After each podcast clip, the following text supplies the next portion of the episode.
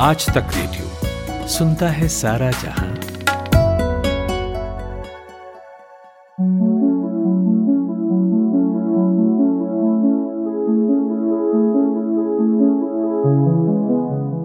बंगाल तमिलनाडु चुनाव से पहले बड़े पैमाने पर फिर से दल बदल शुरू हो गया है, लेकिन ये समय समय पर होता रहा है। हाल ही में लोकनीति सीएसडीएस के रिसर्च फेलोज की एक स्टडी रिपोर्ट सामने आई है। इसमें दल बदल से जुड़ा एक आंकड़ा दिया गया है। आंकड़ा यह है कि 2017 से लेकर 2020 तक पद पर रहते हुए एक सौ अड़सठ सांसद विधायकों ने दल बदल किया है। और दल बदल करने वालों में भी बयासी फ़ीसदी यानी 138 लोगों ने भारतीय जनता पार्टी को चुना है। भारतीय जनता पार्टी में जाने वाले सबसे ज़्यादा उन्यासी या कहें सत्तावन फ़ीसदी कांग्रेस के लोग रहे। हालाँकि इस पूरे कैलकुलेशन में पूर्व मंत्री, पूर्व विधायक, सांसद और वरिष्ठ नेता शामिल नहीं है। तो देश में दल बदल कानून होने के बावजूद क्यों इधर चला में उधर चला होता रहता है? और कैसे प्रभावी बनेगा यह कानून? इसी मसले पर आज पॉडकास्ट में बात होगी। मेरा नाम है अमन गुप्ता और मेरे साथ मौजूद हैं राजनीतिक विश्लेषक लेखक और वरिष्ठ पत्रकार विजय त्रिवेदी। तो विजय जी बहुत बहुत स्वागत है आपका आज तक रेडियो के इस पॉडकास्ट में। जी बहुत शुक्रिया अमन। विजय जी सबसे पहला सवाल तो मैं आपसे यही करूँगा कि आंकड़े जो दिखा रहे हैं सीएसडीएस और लोकनीति के। वो ये दिखा रहे हैं कि बीते चार सालों में ये टूट पार्टियों में ज़्यादा दिखने लगी है। और खासतौर से अगर जो आंकड़ा है वो देखें तो बीजेपी में ज़्यादा लोग शामिल हो रहे हैं लगभग बयासी फ़ीसदी। एक तो आप लोगों के ओवरऑल दल छोड़ने की वजह क्या देखते हैं? और दूसरा लोग बीजेपी की तरफ़ क्यों इतना आकर्षित हो रहे हैं जबकि उसके खिलाफ इतनी एंटी इनकम्बेंसी दिख रही है? जी अमन बहुत साफ़ है। एक तो जब हम देखेंगे कि 1985 में दल बदल कानून बना, फिर उसमें संशोधन हुआ, वाजपेयी सरकार के वक्त 2003 में, फिर दोबारा संशोधन हुआ। तो वो सब बात थी कि सत्ता के लिए, ये जो अब पहले था कि समाज सेवा के लिए, सेवा के लिए राजनीति में लोग आते थे, अब सबका जो मकसद है वो राजनीति से सत्ता की तरफ़ पहुँचने का मकसद है। तो जो आप 2017 से 2020 तक की बात कर रहे हैं 2021 तक की बात कर रहे हैं, उसमें भारतीय जनता पार्टी ही सबसे बड़ी सत्तारूढ़ पार्टी है रूलिंग पार्टी है देश भर में, राज्यों में भी। तो ज़ाहिर है कि जो ज़्यादातर विधायक हैं या सांसद हैं, वो अपनी अपनी पार्टियाँ छोड़कर उस पार्टी में जाने की कोशिश करते हैं जहाँ पर वो सरकार बन रही हो, जिस पार्टी की सरकार बन रही हो, जो सत्ता में आ रही हो। तो हमने देखा कि पिछले अरसे में काफ़ी राज्यों में बीजेपी की सरकारें बनी, कांग्रेस छोड़कर या गैर बीजेपी सरकारों की बजाय कांग्रेस की सरकारों को छोड़कर बीजेपी की सरकारें बनी तो वहाँ सभी जगह पर चुनाव के वक्त में ज़्यादातर जो एम हैं या एम हैं, उन्होंने पार्टी अपनी छोड़ी और बीजेपी में शामिल हुए। बहुत जगह ऐसा भी हुआ कि जब लग रहा था कि केंद्र में जो सत्तारूढ़ पार्टी है, वो राज्यों में सत्ता में फेरबदल कर सकती है तो कुछ विधायक जो हमेशा नाराज़ रहते हैं या नाखुश होते हैं अपनी पार्टी से ही या उनका सरकार में मौका नहीं मिलता तो वो दल बदल करके सत, जो सरकार को तोड़ने की कोशिश भी करते हैं। उसी का नतीजा रहा कि पिछले दिनों ज़्यादा दल बदल हुई और बीजेपी केंद्र में भी है राज्यों में भी है तो ज़ाहिर है कि ज़्यादातर लोग बीजेपी में शामिल होने की कोशिश करेंगे और बीजेपी में शामिल हुए भी हैं। जैसा अभी भी हम देख रहे हैं कि वेस्ट बंगाल के इलेक्शन से पहले जो भागदौड़ चल रही है उसमें ज़्यादातर लोग बीजेपी में आने की संभावनाएँ देख रहे हैं तलाश रहे हैं। जी। अच्छा विजय जी दल बदल कानून की आपने बात की तो मैं उससे थोड़ा सा समझना चाहूँगा क्या कानून इतना सख्त नहीं है कि लोगों पर शिकंजा कसा जा सके? बावजूद कानून के इसमें कमी क्यों नहीं आई? कानून को तो सख्त किया गया। पहले जब कानून बना था 1985 में राजीव गांधी सरकार के वक्त में एक मार्च उन्नीस सौ पचासी को तो उस वक्त भी ये मंशा थी कि दल बदल नहीं हो। और लोग पार्टियाँ छोड़कर जिस पार्टी के लिए चुनाव लड़ा है, उस पार्टी से दूसरी पार्टी में जाएँ। फिर लेकिन जब देखा कि उसके बाद भी दल बदल नहीं रुक रही है तो 2003 में एक बदलाव किया गया कि वन थर्ड जो है उसका नंबर बढ़ा दिया गया। पहले नंबर तय नहीं था, लेकिन एक तिहाई कर दिया गया कि एक तिहाई विधायक या सांसद जो है पार्टी छोड़कर जाए, तभी दल बदल मानी जाएगी और उनको, उनकी सदस्यता रद्द नहीं होगी। उससे भी नहीं रुका तो फिर दो तिहाई कर दिया गया। अब फिफ्टी प्लस वन का जो आंकड़ा रखा गया है तो इस तरह से कानून में तो थोड़ी सख्ती की गई है, लेकिन कानून में सख्ती में दल बदल को लेकर कोई सजा का प्रावधान नहीं किया गया है। किसी तरह की सजा नहीं है, या ये नहीं कहा गया कि भाई जिससे आपने चुनाव लड़ा है, उसके बाद यदि आप दल बदल करते हैं तो मुझे लगता है कि कम से कम ये किया जाए कि वो छह साल के लिए, यानी एक और चुनाव जो टर्म है विधानसभा की या संसद की, उसके लिए चुनाव नहीं लड़ सके या सरकार में किसी भी तरह की उनको हिस्सेदारी नहीं मिलेगी तो दल बदल कानून पर रोक लग सकती है। क्योंकि दल बदल का मकसद ही सिर्फ़ सरकार में शामिल होना है नाइन्टी परसेंट केसेज में। बहुत बार होता है कि कई लोग अपनी लीडरशिप में जब उनकी सुनवाई नहीं होती है तो वो भी पार्टी छोड़ते हैं। लेकिन यदि इस कानून में ये बदलाव कर दिया जाए कि जो लोग दल बदल करेंगे, उन्हें सरकार में शामिल नहीं किया जाएगा। और दूसरी बात छह साल के लिए उन्हें चुनाव लड़ने पर रोक लगेगी। तो हम्म। मुझे लगता है कि उससे उसमें एक मजबूती आ पाएगी और फिर लोग दल बदल नहीं करेंगे। अब तो ये होता है कि आज एक पार्टी में है और अगले ही दिन बदल कर वो सरकार में शामिल हो जाते हैं मुख्यमंत्री हो जाते हैं या केंद्र में मंत्री हो जाते हैं या सरकार में राज्य सरकारों में मंत्री हो जाते हैं तो उसके लिए। अब एक और चीज़ आई है जो मैं समझता हूँ कि दल बदल कानून को ही एक तरह से उसको बेमायने करने की एक्सरसाइज की गई है। क्योंकि एक बहस शुरू हुई थी। हम लोगों ने भी उस बहस को आगे बढ़ाया था कि यदि दल बदल करते हैं विधायक और जिस पार्टी से वो चुनाव लड़कर आए हैं और वो दल बदल करते हैं तो उन्हें दोबारा चुनाव मैदान में जाना चाहिए। अब क्या हुआ? पिछले दिनों आपने देखा होगा कि मध्य प्रदेश में हुआ कुछ और राज्यों में हुआ कि विधायक इस्तीफा दे देते हैं। कांग्रेस से जैसे इस्तीफा दे दिया गया और फिर वो उपचुनाव में आकर दोबारा चुनाव जीत जाते हैं। तो कानूनी तौर पर तो ठीक है और जनादेश भी उनको मिल गया क्योंकि वो दोबारा चुनाव लड़े हैं और जनादेश भी हासिल कर लिया। लेकिन उसका बैकग्राउंड क्या है कि वो जिस पार्टी को छोड़ा है और जिस पार्टी में शामिल हुए हैं वो पार्टी सत्तारूढ़ पार्टी है तो उसके 90 परसेंट चांसेज होते हैं री इलेक्ट होने के दोबारा से चुने जाने की। जैसे वहाँ पर भी हुआ मध्य प्रदेश में चौदह पंद्रह विधायकों ने पार्टी छोड़ी और बारह विधायक फिर से चुनकर आ गए। तो उनको जब दोबारा चुनकर भी आ गए तो आप कानूनी तौर पर या संवैधानिक तौर पर कह सकते हैं कि उन्होंने जनादेश दोबारा हासिल कर लिया। लेकिन इस तरह से ये तोड़ निकाल कर उन्होंने दल बदल कानून की जो आत्मा थी उसके साथ ही खिलवाड़ किया मैं समझता हूँ। क्योंकि फिर आप दल बदल रोक नहीं रहे। इसलिए मेरा मानना है कि जब तक सत्ता में शामिल होने पर रोक नहीं लगेगी हम्म। दल बदल करने वालों के खिलाफ या उनको चुनाव लड़ने से रोक नहीं लगाई जाएगी तब तक इस कानून का कोई बहुत मतलब नहीं निकलेगा और हर बार कोई भी पार्टी हो, ये बीजेपी की बात नहीं है, इससे पहले कांग्रेस की सरकारें होती थी तो उस वक्त कांग्रेस में लोग ज़्यादा जाया करते थे। या आज भी कहीं देख लेंगे कि किसी राज्य में किसी दूसरी पार्टी की सरकार बनने वाली है तो वहाँ पर बहुत सारे विधायक जो हैं, दूसरी पार्टी में जा सकते हैं।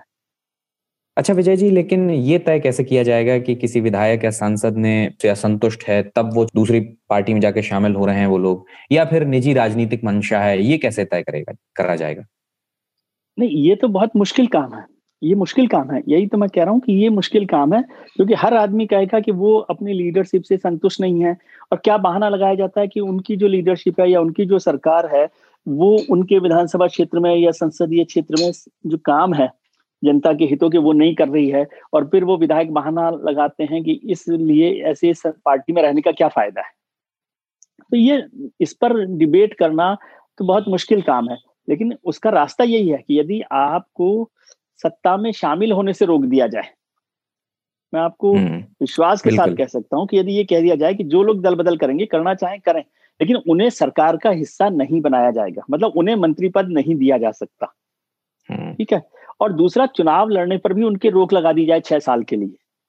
मतलब एक इलेक्शन टर्म के लिए यदि रोक लगा दी जाए तो मैं समझता हूँ इस दल बदल में बहुत बड़े स्तर पर रोक लग सकती है। नहीं तो दल बदल कानून बने, उसके बाद कुछ भी काम होता रहे, उससे कोई बहुत बड़ा फ़र्क नहीं पड़ने वाला कोर्ट की स्थिति आप देखते हैं कि पहले स्पीकर जब फैसला करते हैं, उस पर यदि पिटीशन होती है तो कोर्ट में जाकर वो छह छह साल तक उनकी टर्म पूरी हो जाती है और वो फैसला ही नहीं हो पाता।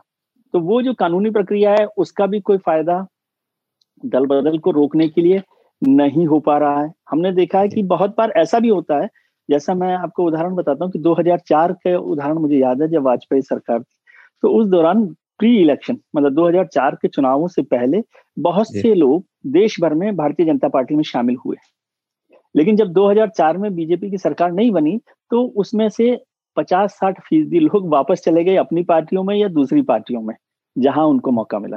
तो इसका मतलब साफ़ था कि वो सत्ता में आने के लिए कर रहे हैं। और 2014 में 2019 में 2019 में भारतीय जनता पार्टी की सरकार केंद्र में है और राज्यों में है तो ज़ाहिर है कि ज़्यादातर लोग चाहते हैं कि सत्ता में शामिल हो जाए। मध्य प्रदेश का उदाहरण तो सबसे ताज़ा उदाहरण रहा।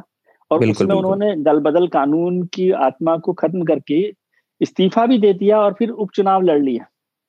उसे आप कानूनी रूप पे और संवैधानिक तौर पे ठीक ठहराएँगे क्योंकि कुछ लोग मेरी आलोचना कर सकते हैं कहेंगे कि भाई उन्होंने तो जनादेश फिर से हासिल कर लिया ना लेकिन हम्म। जनादेश हासिल किया है सत्तारूढ़ पार्टी के साथ में उस पार्टी की सरकार जिसके लिए पूरे चांस हैं कि वो दोबारा ही आ जाएँगे वो दोबारा आ जाएँगे हम्म। तो इसलिए इसमें जब तक इस बात की रोक नहीं लगे कि उन्हें सरकार में शामिल नहीं किया जाएगा तब हम्म। तक इस कानून में कोई फ़ायदा बहुत बड़ा होने वाला नहीं और जो सत्ता में पार्टी रहती है वो कभी भी नहीं चाहती इसलिए आज बीजेपी है कल कांग्रेस भी आ जाएगी तो वो भी इसी तरह से चाहेगी कि वो इस तरह से सरकारें बनाने की कोशिश करें। करें बिल्कुल। अच्छा विजय जी इस बार देखा जा रहा है कि जिस तरह से बीजेपी आगे बढ़ रही है जो क्षेत्रीय पार्टियाँ हैं उन पर भी कहीं ना कहीं दबाव है और वो भी उभर कर उतनी ज़्यादा नहीं आ पा रही हैं सामने।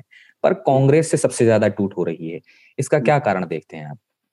इसका कारण तो साफ़ है कि इसका मतलब है कि जो जनप्रतिनिधि हैं या जो लोग उनके साथ हैं वो समझ रहे हैं कि कांग्रेस का राजनीतिक भविष्य बहुत अच्छा नहीं है कमज़ोर है तो उस वजह से वो लोग कांग्रेस छोड़कर न केवल बीजेपी में जा रहे हैं बल्कि जो रीजनल पार्टीज़ हैं जो कंपेरेटिवली कांग्रेस से ज़्यादा ताकतवर हैं तो वो वहाँ जा रहे हैं हम्म। जैसे वेस्ट बंगाल में भी कुछ लोग कांग्रेस छोड़ के टीएमसी में भी जा रहे हैं हम्म। क्योंकि कांग्रेस से ज़्यादा मज़बूत पार्टी टीएमसी लेकिन टीएमसी के लोग छोड़ के जा रहे हैं कि जैसे कैलाश विजयवर्गीय जी ने कहा कि बयालीस विधायकों की लिस्ट मेरे पास है।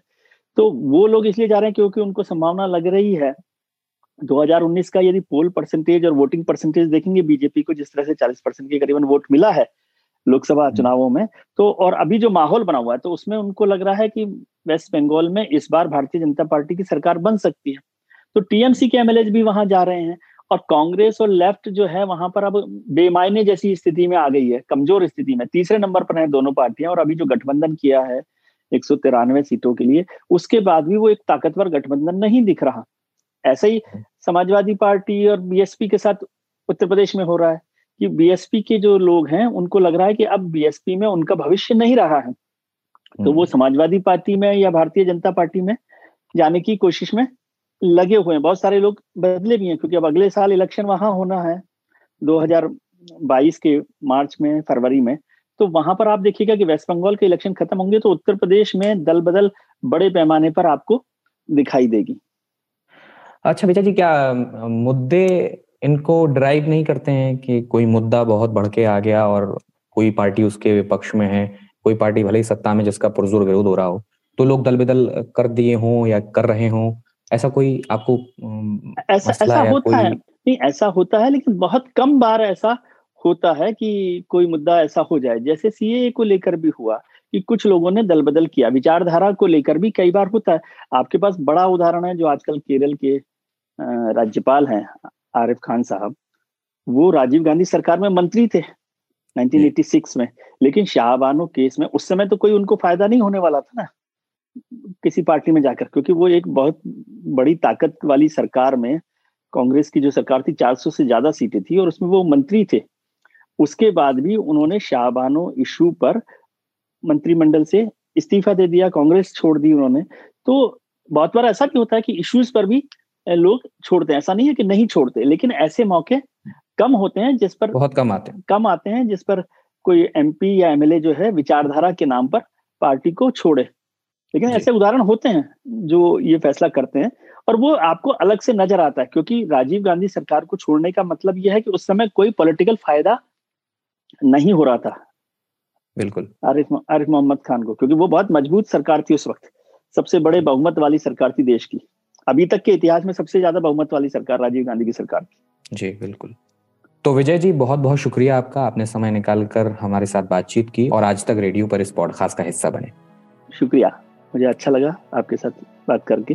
थैंक यू तो ये पॉडकास्ट आपको कैसा लगा, आप हमें रेडियो एट आज तक डॉट कॉम पर बता सकते हैं। इसके अलावा अगर आप चाहते हैं किसी खास विषय पर हम पॉडकास्ट करें तो वो भी आप हमें ईमेल में बता सकते हैं। हम उसके एक्सपर्ट को खोजकर उस पर लंबी चर्चा करेंगे। अमन गुप्ता के साथ थे आप। इजाज़त चाहूँगा। नमस्कार।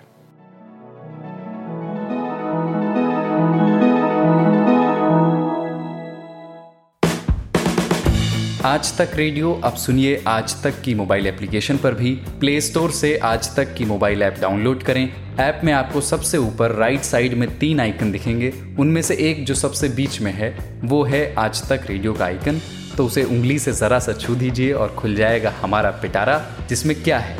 न्यूज़ तो हर जगह है, पर हमारे यहाँ न्यूज़ है सही कॉन्टेक्स्ट के साथ। खबर तो आ गई, पर खबर से आगे की बात क्या है? उसका एनालिसिस आपको हमारे यहाँ मिलेगा। और इस ठिकाने पर सिर्फ़ खबरें ही नहीं हैं। ज्ञान की बातें हैं, मज़ेदार किस्से हैं बतकही है और और भी बहुत कुछ है, जिसका स्वाद लेने के लिए इस गली के चक्कर लगाते रहें। आज तक रेडियो कहते हैं इसे, सुनता है सारा जहाँ।